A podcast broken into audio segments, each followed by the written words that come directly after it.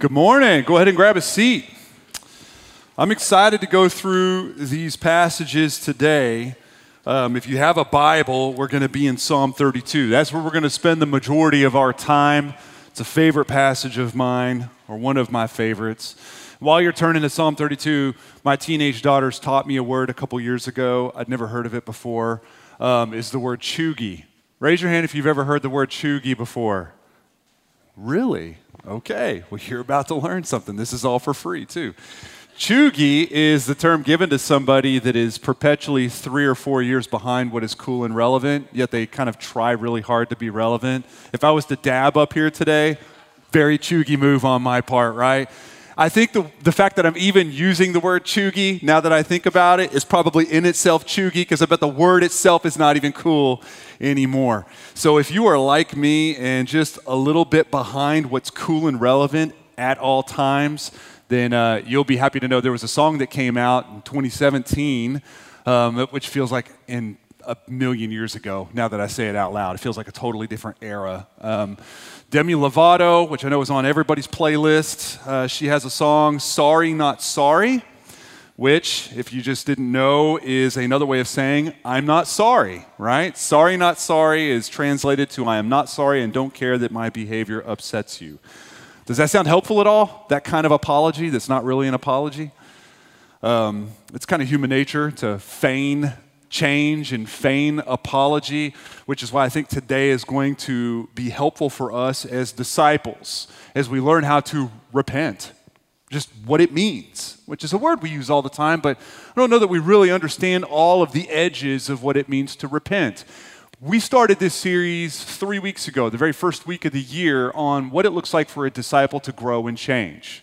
It's just a disciple's journey. And in week one, we saw how for you and me to grow, it means that over time we develop uh, what, what looks like tree rings. Um, layers of incremental growth. And our growth is really just that it's incremental. Um, but we also saw that to grow means to change, and to change means to lose some things, and to lose some things is painful. That was the big, big idea for week one. And then two weeks ago, which was week two, we saw that to grow or to change that's a supernaturally brokered event, something that the Holy Spirit does in us, and why it's important to always have a sensitivity and not a dullness to the voice of God through His Spirit to us. So we learned that. And then last week we saw that real change, not changing a habit, but real core level change is gospel centered, right? And how real change is not just changing our behavior, but actually changing our God. And instead of pointing our affections towards the idols that our heart builds and that we are very good at building, actually redirecting our affections at their deepest to the Lord. Today, I want to look at another aspect of a disciple's change, and that is that disciples with a sharp growth curve will often repent and repent well. In fact, as Charlie said earlier, we are repeat repenters. That sounds a little counterintuitive on its face, though, right? that the holier we are and the more we grow towards Christ, the more we repent. It, it, sounds to me like what it should be is the more we grow, the less we repent. But that's not true. It's the other way around. In fact, as we grow in our holiness, there's going to be an increase, a radical increase in how much we repent. And not just how much we repent, but how fast we get there, how authentic it is when we are repenting. Even the things we will find ourselves repenting over as we grow will get smaller and smaller in shape. that's because the light of Christ in our life will start to show even the small things that were probably undetectable a year ago, a decade ago, even 20 minutes ago. There might be something small that we would have looked over. You crank the light up, and now you see every speck. These are the things we know. But another thing we know is the struggle we have with repenting, especially when we repent over one or two things that just seem to never change, right? Repeat repenting in one direction. Some of us struggle with this. Much of our confession sounds like a broken recording. Some of you probably even wondered if it means anything at all. You wonder if you even mean it when you repent. You do something, whatever that something is in your life. And I'm just going to leave it a fill in the blank, and you can fill in the blank. Whether it's pornography or gossip or anger, or maybe you're not doing some things, whether it's evangelism, giving, serving, being in community, whatever it is, there's something that whenever you trip on it and you feel the conviction, you say in your heart, I'm never doing that again. Never doing it again only to later on say, I did it again. And you come back around and back around and back around. The big question we're going to carry into Psalm 32 is when we turn from sin back to God, which is the basic definition of repentance. When we turn from our sin back to God, what does that conversation sound like for you? What does that conversation sound like for you between you and the Lord? Also, is there a conversation necessary between you and someone else? So, not what does the conversation sound like only in a vertical plane, but maybe a horizontal one, right? Maybe a secondary question.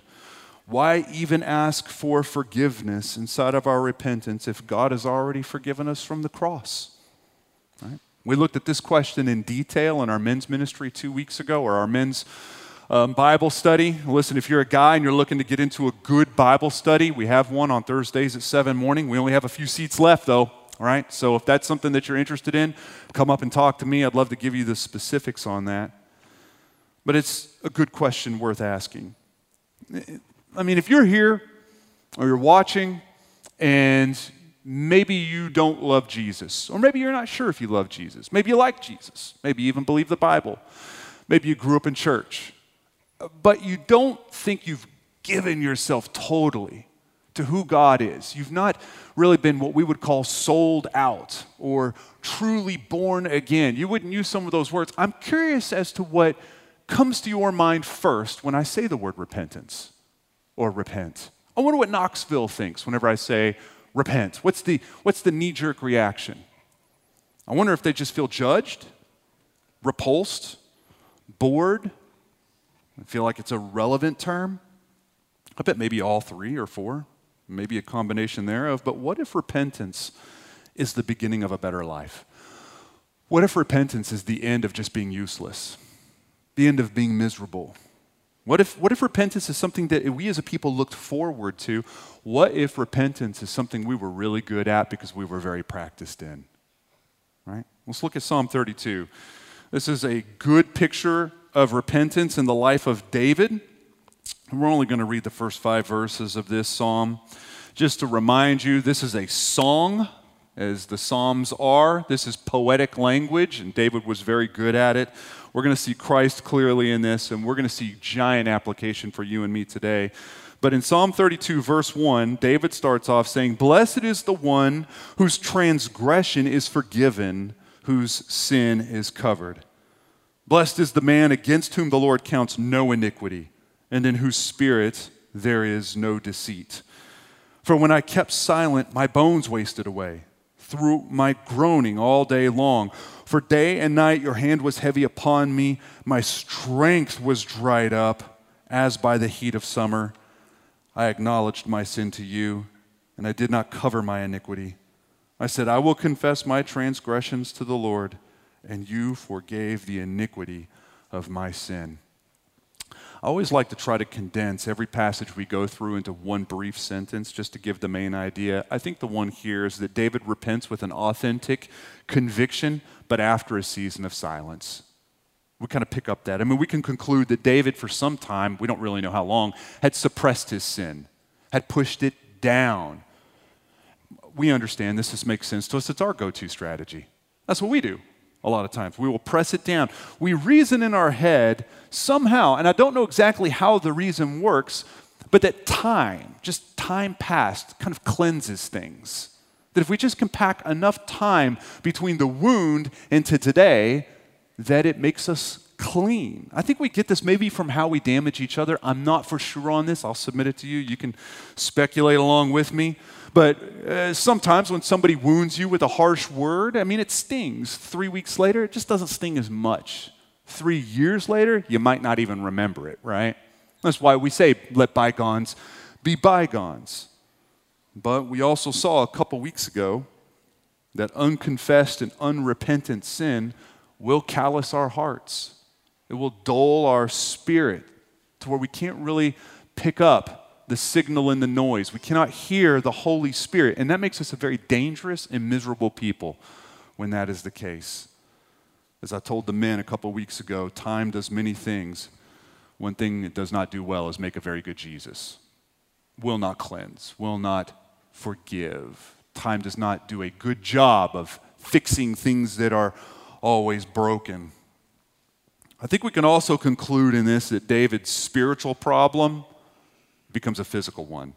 Unconfessed and unrepentant sin has the potential to affect our bodies, right? I don't think I have to be a dork and go into just the biochemistry of how all of this happens. You know, I like doing things like that, but I think we all get it. I don't think anyone would argue with something like that. This guy says he has no strength, weak bones, groaning. He's obviously not in his physical prime, right? Not in this passage. Friends, we can make ourselves sick with stubborn refusal to answer the Holy Spirit's conviction and to repent. We can. I just love the vivid picture of this psalm. I would have loved to have been a fly on the wall to just watch how did David get from sorry, not sorry, all the way to this place of none of my sins are covered except for you. You cover my sins, but I cover them before you no longer. I mean, how did he get from one to the other? I would have loved to have seen that.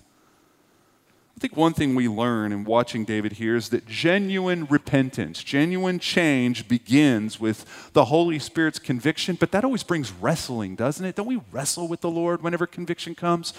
Because we see by His word that what we're doing or want to do or are not doing, it, it's, it's a sin against God, but then we also kind of just want to do it.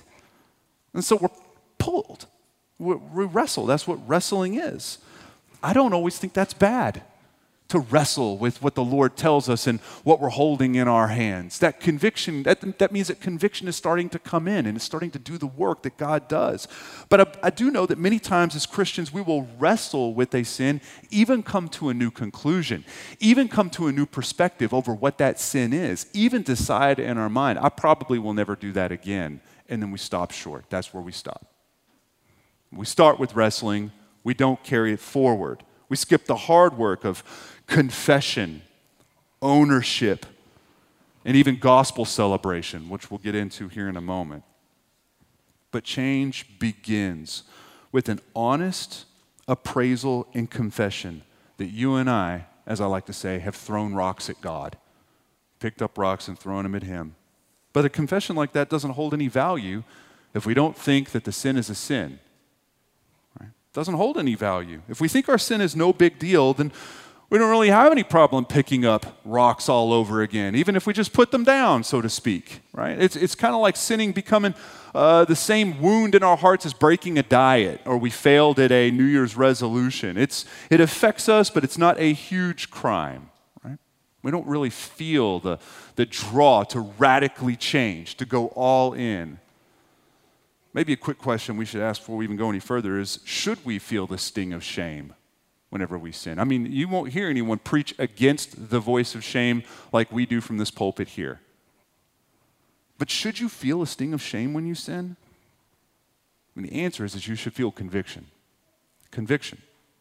Conviction. Shame says you're unapproachable, you're unfixable, unsolvable, unlovable, unapproachable in all degrees. Conviction is something that's different. That is a gift of God. It is the work of the Holy Spirit that brings glory to God and brings health to you. Shame is different. Shame is someone that condemns. Shame is the voice of a lie in your life. Shame says nothing good will ever come from you. Friend, if you ever sense that you're no good for Jesus, even in the middle of rough wrestling with the Lord, if you ever sense that you are no good for Jesus, that's the voice of shame. That's the voice of condemnation and shame. That's not the person of the Holy Spirit speaking to you in that moment. I think these are some pretty important points for some of you. Some of you have been wrestling with the same sins for as long as you can remember. I mean, as long as you can remember. You don't remember a life without some of these sins. It's probably even made you question your own salvation. You sin, promise you'll never do it again, and yet you do it again. You go back and you promise, I'll never do it again, and yet you do it again. Go back and promise, we'll never do it again, and yet we do it again. And then we hear the voice of shame saying, See, see, you're probably not even a Christian. You're, you're horrible for Christ. You're unapproachable. You're unlovable. And we take that condemnation and we wear it tightly like a cloak. And we hate the fact that all of our prayers sound the same over and over and over and over. We get weary of it until we get to the point where we just stop fighting. We stop fighting whatever that sin is and we just make space for it. We collaborate, negotiate. I will let you in my life if you promise not to destroy me.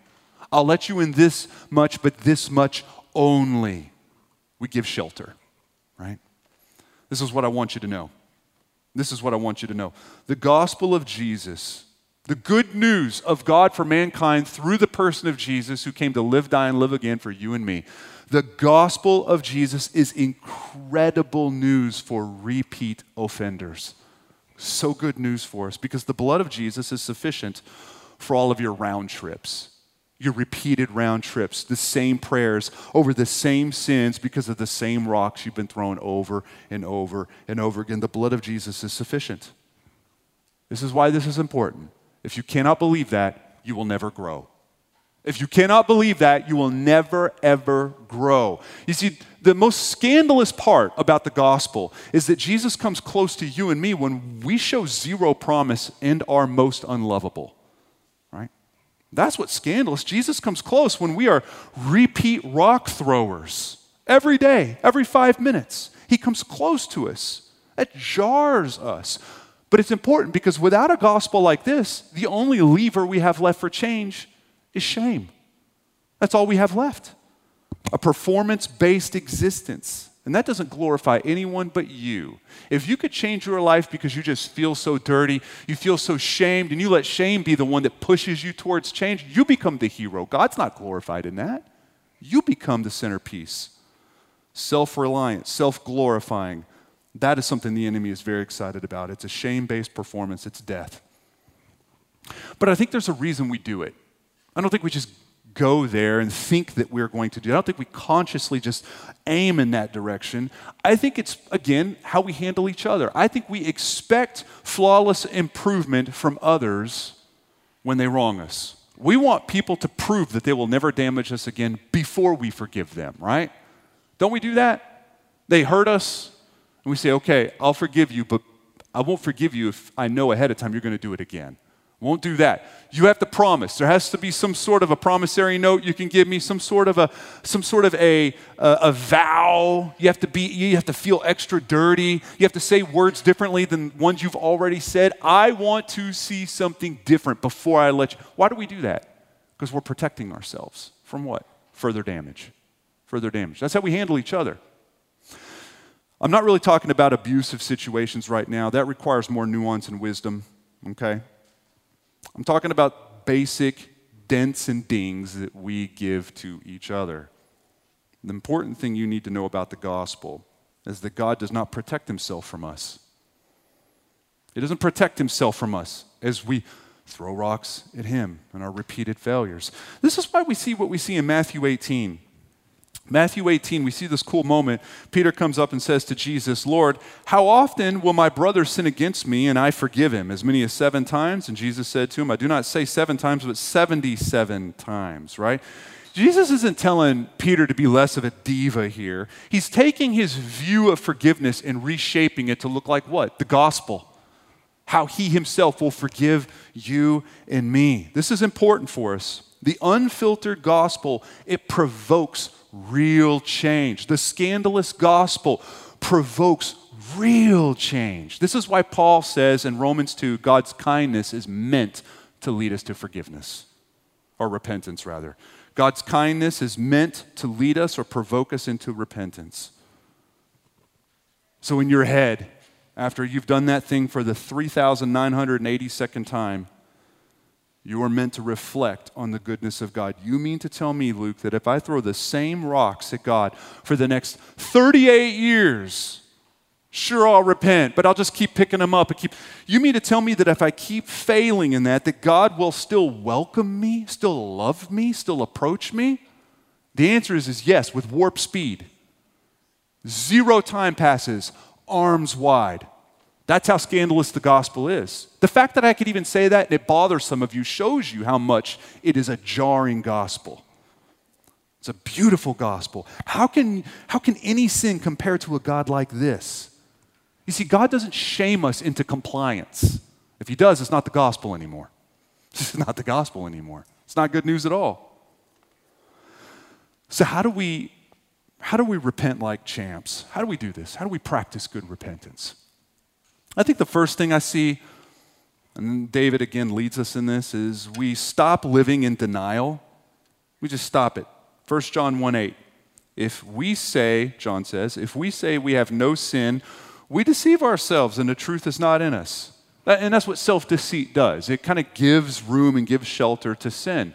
Here we see David in this psalm refusing to cover his sin.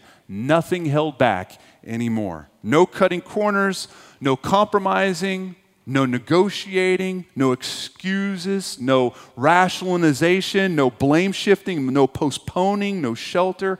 Just sheer brutality with his own sins. He's brutal with it. I mean, can we, can we not just miss the fact that he pulled a page out of his journal, made a song out of it, published it, and we're reading it in January of 2023? That's brutal. That's a brutal way to handle your own sin. I mean, the good old American way in the church is just to kind of keep it, keep it to ourselves. Don't confess it to anybody. I mean, we might not even say it out loud. He made a song out of it. That's bananas to me that he would do something like this. So stop living in denial. Second, stop minimizing what your sin is. You need to know, and this is important when it comes to sin, this might be news to some of you. Whenever there is a transgression, it is always against God first before it's against anybody else. It's always a rock thrown in his direction, even if you're sinning against somebody else, or the government, or a people group, or whatever it is. David says in Psalm 51 Against you, you only have I sinned and done what is evil in your sight. Here's what's important to know about that passage. He wrote that right after adultery and murder. Right after it. Immediately after adultery and murder. He says, Against you. Against you have I sinned and done what is evil. Does this mean that he did not sin against the people he sinned against? No. And it was a long list. It wasn't just Uriah that was murdered. He sinned against Bathsheba. He sinned against his inner court. He sinned against his nation.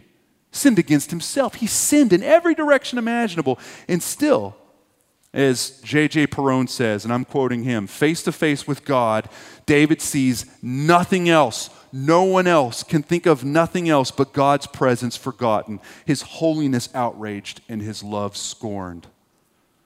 And every sin is a sin against God before it's a sin against anyone else. If you're cheating, murdering, gossiping, forsaking community, you name it, big, small, all declare that we have a glory that is supreme over the glory of God. That's why it's a sin against Him first. You know, I think it's important to just bring that up because, I mean, there are a level of sins, whether we like to say it out loud or not, that we think are victimless ones. For the most part, I think the church in America thinks that pornography is probably a victimless sin. Um, not evangelizing being a victimless sin, not serving victimless sin. There's probably a long list of them if we all cared to sit down and write them down. These are sins that affect nobody, really. They're just kind of sins into the ether. There is no such thing. No such thing as a victimless sin. God receives those rocks. We're throwing them at Him. Let's look at 2 Corinthians. Paul has a lot of words on this. We're only going to read a few of them. 2 Corinthians 7, we're going to be in verse 8. and this is him talking to a young church that, that was full of sin. For even if I made you grieve with my letter, Okay, so he wrote a letter before this, and this is what he's referring to.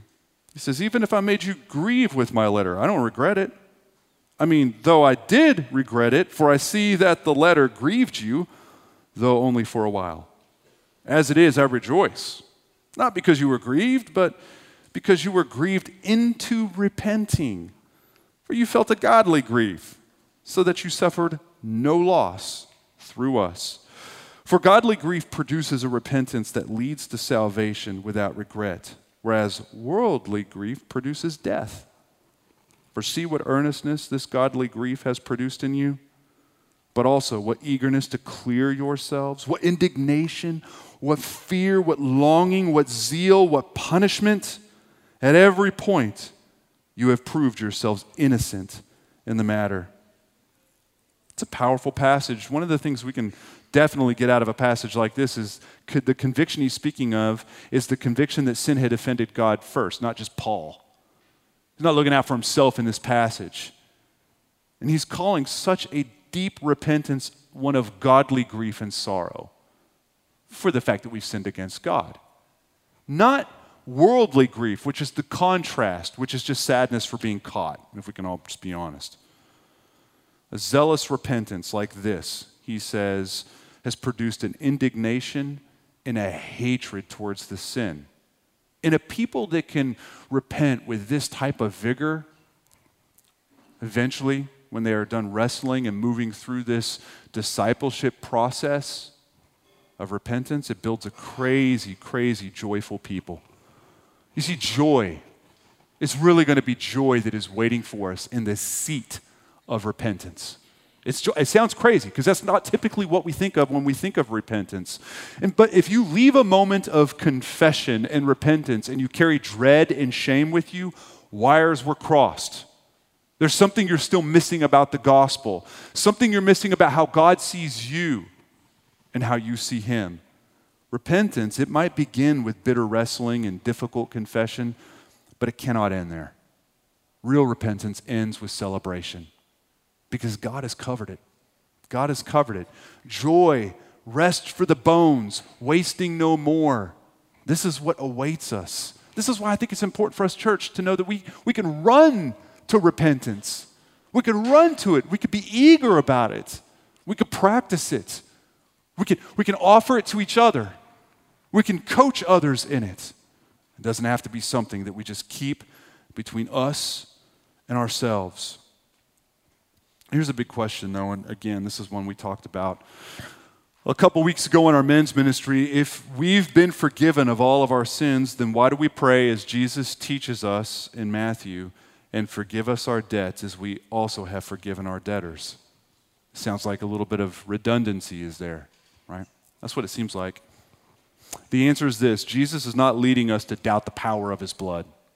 He's not leading us to believe that our, our absolution from all sins is conditional in any way. In fact, we see in Colossians, Paul speak very deeply on this. He says in chapter 2 And you who were dead in your trespasses, in the uncircumcision of your flesh, God made alive together with him. And here it is having forgiven us all our trespasses by canceling the record of debt that stood against us with its legal demands. This he set aside, nailing it to the cross. So he forgave all our trespasses, past, present, the ones you haven't even thought about yet, the ones you haven't even been tempted in yet, forgiven. If you are in Christ, there will be sins that you will commit because, again, we, we are not sinners because we sin, we sin because we are sinners.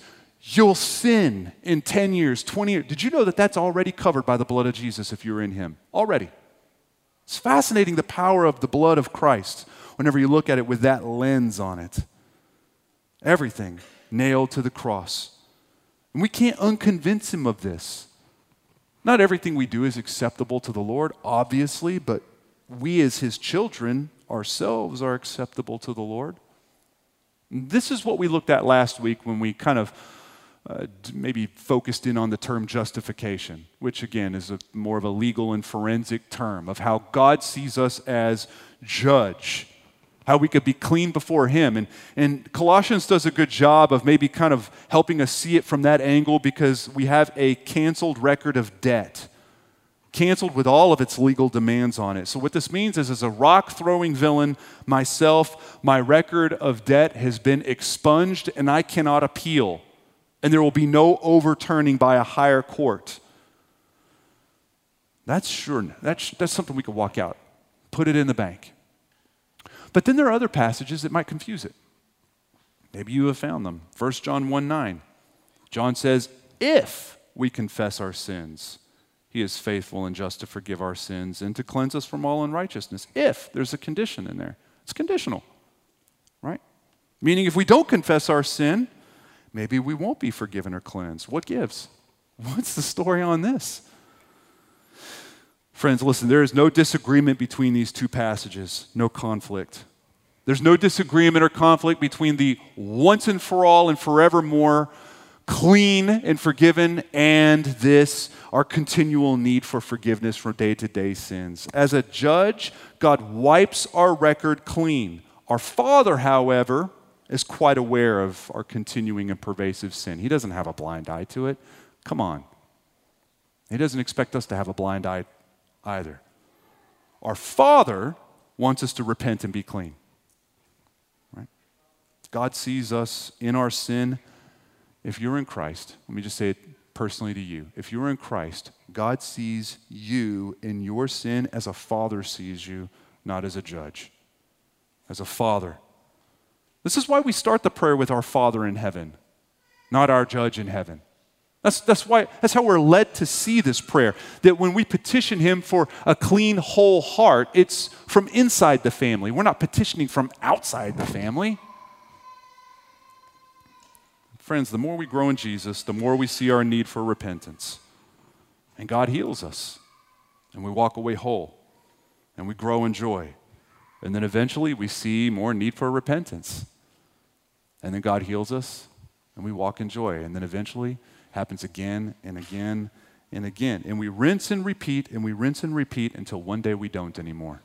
Until one day all sin is removed.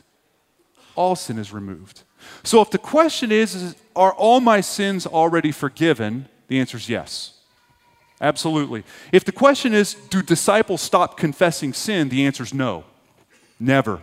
It's a lifetime journey for us. We need to get good at it, very good at it.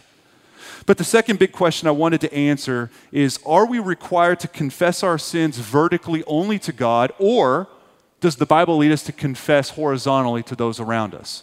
The answer is depends, basically. No one likes that as an answer to a question, right? Depends. I can say confidently there are no need for confessional booths anymore, right? Our Catholic friends are wrong in this. I'm sorry if you're Catholic. There is no need for confessional booths. Jesus is the only mediator required between us and the Father. He's the last priest. He's the last sacrifice. He's actually the last penitential payment. So that means we don't have to pay penance anymore. And listen, we can pay penance just like the Catholics can. We just do it a little differently, don't we? Self punish ourselves. But, friends, there are times to confess sins to each other. There are. In fact, the New Testament gives several indications of horizontal confession. This is what we as a church have to be good at. This is where we falter a lot of times. I think a lot of times we can maybe get our arms around the idea of outwardly confessing our sin before the Lord, naming it, owning it, and then celebrate. But when it comes to each other, whoa, whoa, I've seen so much damage done because we just refuse to do this. Here's just a couple of the passages Matthew 5 23. If you're offering your gift at the altar and there remember that your brother has something against you, leave your gift there before the altar and go. This is what he's saying right here, by the way, because I think this is probably missed in some, some ways. This is just you before the Lord in a treasured moment. Here it's described as one where you are about to leave a gift at the altar. This back then would have been a moment that you didn't have your cell phone on, right? It's an uninterruptible moment. It's a moment that is clean, it's sanctified and treasured. It's a holy moment. It doesn't, it doesn't get interrupted. Why? Because, you know, hey, I know you need to tell your dad that. Don't tell him right. He's about to go offer that gift on the altar. Wait until after that. It was one of those moments.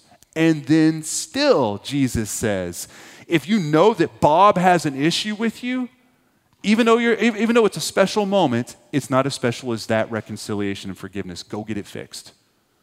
There's power in this, there's expediency in this passage. Get it fixed, make it right. And then conversely, Matthew 18, if your brother sins against you, go and tell him his fault between you and him alone. Now, that's not just Bob has a problem with you and you're aware of it. You got a problem with Bob. Go get it fixed. A whole different sermon could be preached on how to do this well. Maybe a class would be better on how to do this well because people goof this up all the time and they end up doing just as much damage trying to fix something. I want you to see that there is room for horizontal confession. And then there's the go-to James 5:16, which is where most people turn. Therefore confess your sins to one another and pray for one another. There's a little bit of nuance with this passage right here because the context there's a, a man who's likely not saved who is sick right? And that kind of changes the way people read this passage. What I want you to see in this passage is the sins that they're confessing to one another are not against one another, they're against the Lord. I'm sinning against God and I'm confessing that to you. There's room for that. We have indications in the New Testament of this. Here's my caveat, right? Asterisk warning. Galatians 6 helps us in this. Brothers, Paul says, if anyone is caught in any transgression, you who are spiritual should restore him in a, in a spirit of gentleness. That restoration would mean that there's repentance, okay? So just understand if you read between the lines, repentance is happening here. If anyone is caught in any transgression, you who are spiritual should restore him in a spirit of gentleness. Keep watch on yourself, lest you too be tempted. So there's discretion in here. You're supposed to kind of carry away this this feeling that discretion is required. And you'd be right if you did. In confession, whether you were listening to somebody confess a sin or you yourself are confessing a sin to somebody else, be very careful of naming every salacious detail out loud. It's not helpful. I hate seeing this. Some people, and I understand it, the urge is in all of us to sensationalize the sin, to elevate it almost a little bit to sensationalize the confession just in hopes that in doing so, forgiveness is more effective. If I feel extra bad about this, if I feel extra dirty about this, if I feel extra shamed, maybe I'll be extra forgiven. What we want is extreme forgiveness, and so we feel like extreme confession is what it's going to take to get there. That's not the case. Again, it's Christ that absolves that sin, not, not your extreme salacious confession. Be very careful in that because it leads others to sin. Right? Again, that would be another sermon. But here I want you to see we have to be sensible, humble, and careful in how we confess our sins to each other. But we should confess our sins to each other as well. Friends, listen, I know we need to repent today. I know that. I know there needs to be moments of confession towards each other and towards God today. There just does. But don't let dread overtake this moment. I could, I could just tell, some of you are feeling it just inside, like, oh gosh, we're going to have to repent. The music's about to get, get going up on stage, and I'm going to have to have this real moment with the Lord, and I'm just dreading that moment. I'm not looking forward to this moment of just kind of putting it out there. Friend, there is growth waiting for you. There is peace and rest and wholeness waiting for you. There's vibrancy waiting for a repentant disciple. Some of you have damaged somebody in this room. Make it right and make it right quickly. Don't delay. It's done enough damage already. It's already done enough damage. Get it fixed. Get it fixed. Some of you have been damaged, but you have, in a martyr's path, have said, I'm not going to do anything about it. I'm not going to say anything about it. And you just have tried to suppress it and suppress it. But what you have found is bitterness and resentment. You just can't shake it, can you? Make it right. Let them know. Be gentle, have discretion, be humble, let them know. Make it right. Make it right. But all of us have an opportunity to cry out to God to cover our sin, not to make us Christian all over again, but to make us whole, to give us peace, to give us rest. And listen, I know I'm not talking to all Christians today. I, I know that. I know that there are people in here, and whatever your exposure has been to the church or to the Bible or to Christ or to the gospel. I don't know. Everyone's got various paths. But if that is you, you still hold a record of debt and all of its legal demands, and it has not been cleared. And you have found the life of trying to trust in your own resources and your own strategies. You have felt condemnation. You've tried to clean, you've tried to scrub, it doesn't work. You know that you've thrown rocks at God. You can start to feel it. You understand, or you probably wouldn't be here any other way. Let me just remind you of something you probably already know. But without Christ, there is no righteousness to be found. Without Christ, there is no sacrifice you could possibly give.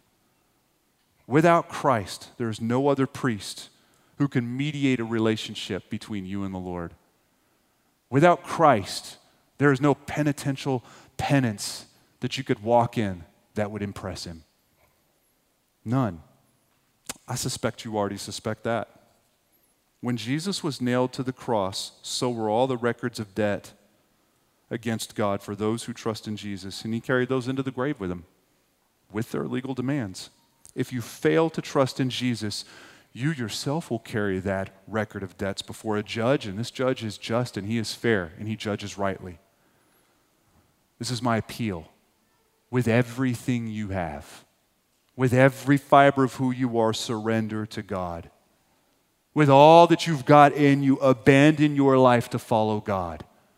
Abandon it all to follow God. And join the church. I'm not saying join legacy, I'm join God's church, his brothers and sisters across the globe as we celebrate. We can smile, guys, with joy. We can smile with happiness that God has made us clean. We can rejoice that we have no record of debt. He has forgiven us forever and always, and he forgives us today.